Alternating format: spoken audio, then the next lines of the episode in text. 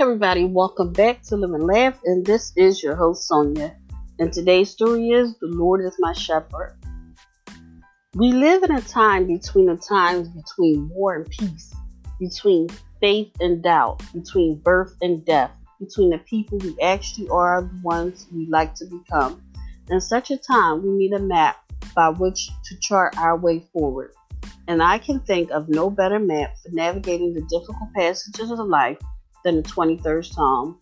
It marks a passage through the time, not just for each of us personally, but for an entire community and nations. The Lord is my shepherd, I shall not want. Instantly, the image of the shepherd God springs to mind. It is easy to imagine the green meadows, the grass caressed by the gentle breeze of an afternoon in the spring. You can almost see the sheep lying in the golden light of the sun. Have been filled to satisfaction grazing in the lush pastures of all day long. Nearby, we hear dancing waters of Mountain Brook. We see the shepherd rousing his sheep, guiding them, leading them around those steep places where the water rushes down the mountainside in a torrent. The shepherd leads them to a place of safety beneath the shadow of an overhanging tree.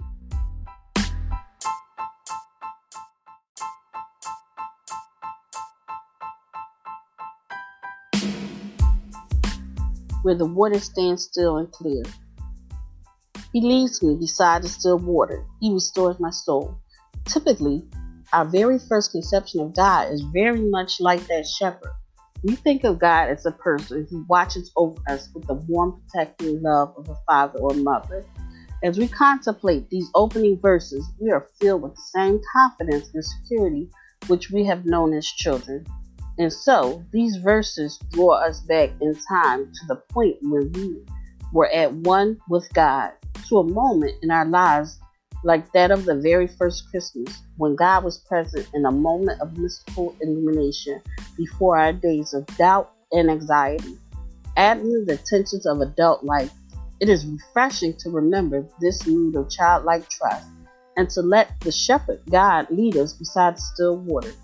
Yet, in the very next verse, the mood changes. The scene shifts from the beauty and quiet of the mountain stream to the terrifying danger of the mountain themselves. Yea, do I walk through the valley of the shadow of death. Here we find ourselves in a very deep of great canyon, surrounded on all sides by the sheer rock.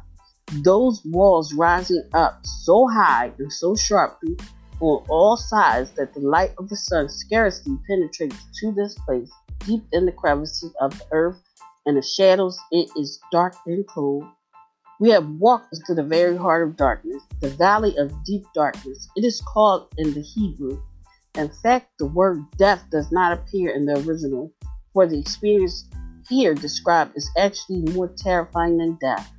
The deep darkness of the valley is the despair we feel when the faith of our childhood seems to have failed, when mother or father can no longer comfort us, when God seems remote and abstract from our daily experience or worse, when one confronts the damaging influences of one early childhood.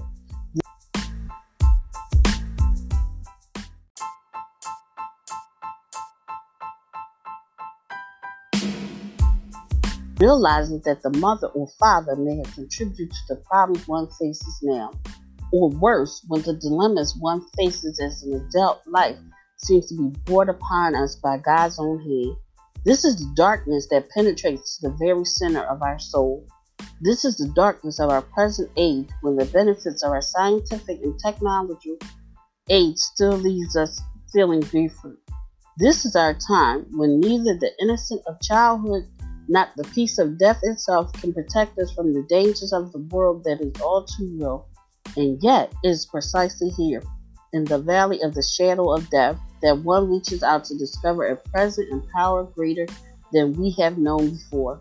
For it is in the midst of life and a time of doubt that God appears who leads us in the path of righteousness. The path of righteousness. This rather quaint phrase held over the King of James Version carries it an unfortunate connotation today For we imagine righteousness to be a state of superior virtue. We imagine someone rather stodgy and straight laced, someone full of heavy judgment and cliché. But that's not the sort of thing the psalmist had in mind. The Hebrew word for righteousness connotes action which is taken to uphold the physical and mental health of a community. In Hebrews, righteousness connotes a sense of responsibility and a hunger for justice, that the path which God has had for us takes us into the adult world. We must not merely speak platitudes about peace, for an example.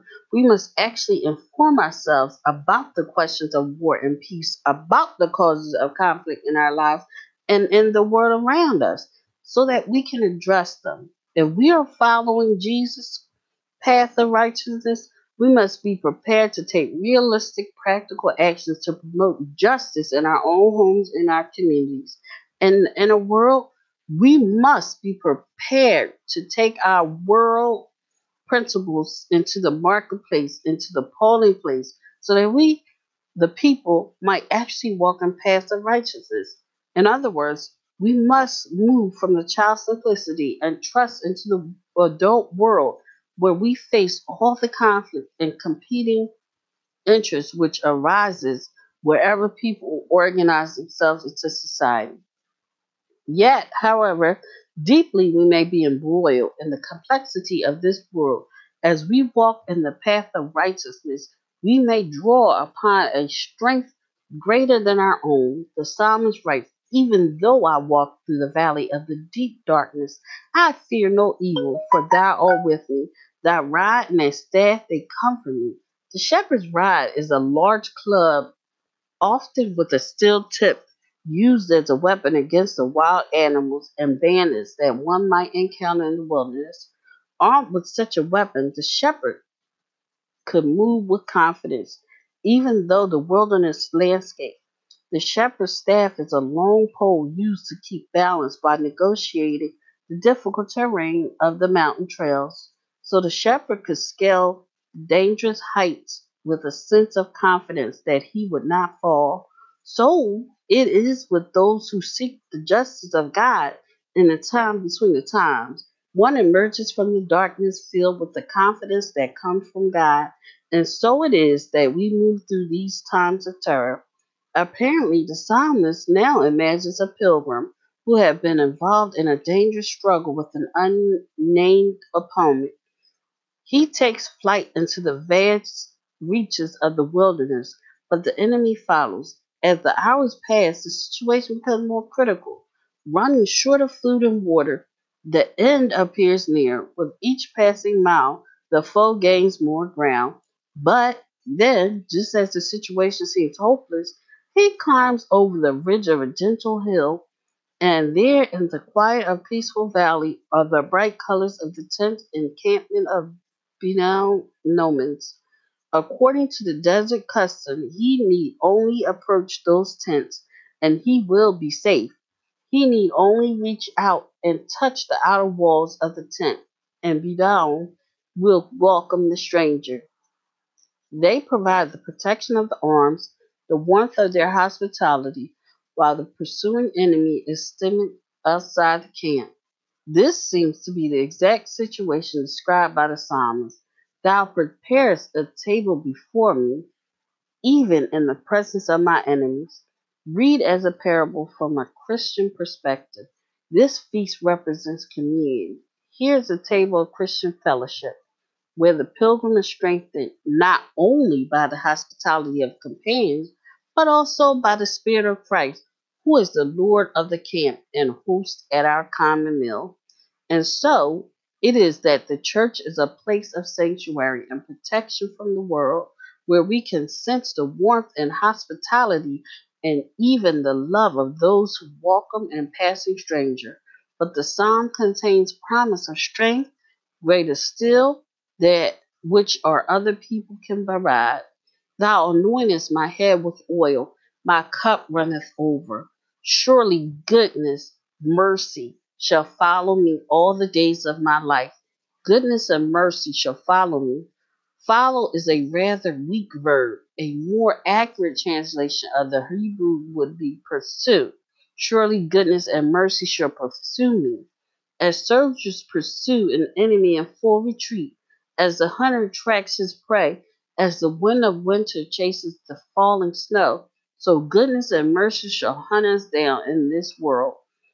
We are pursued by many different people and causes. We are chased by a bill collector and tax collectors, hunted by salesmen and credit card companies, followed by old age and always by the shadow of sickness and eventually by death. But as the psalmist declares, we are also pursued by the goodness and mercy of God.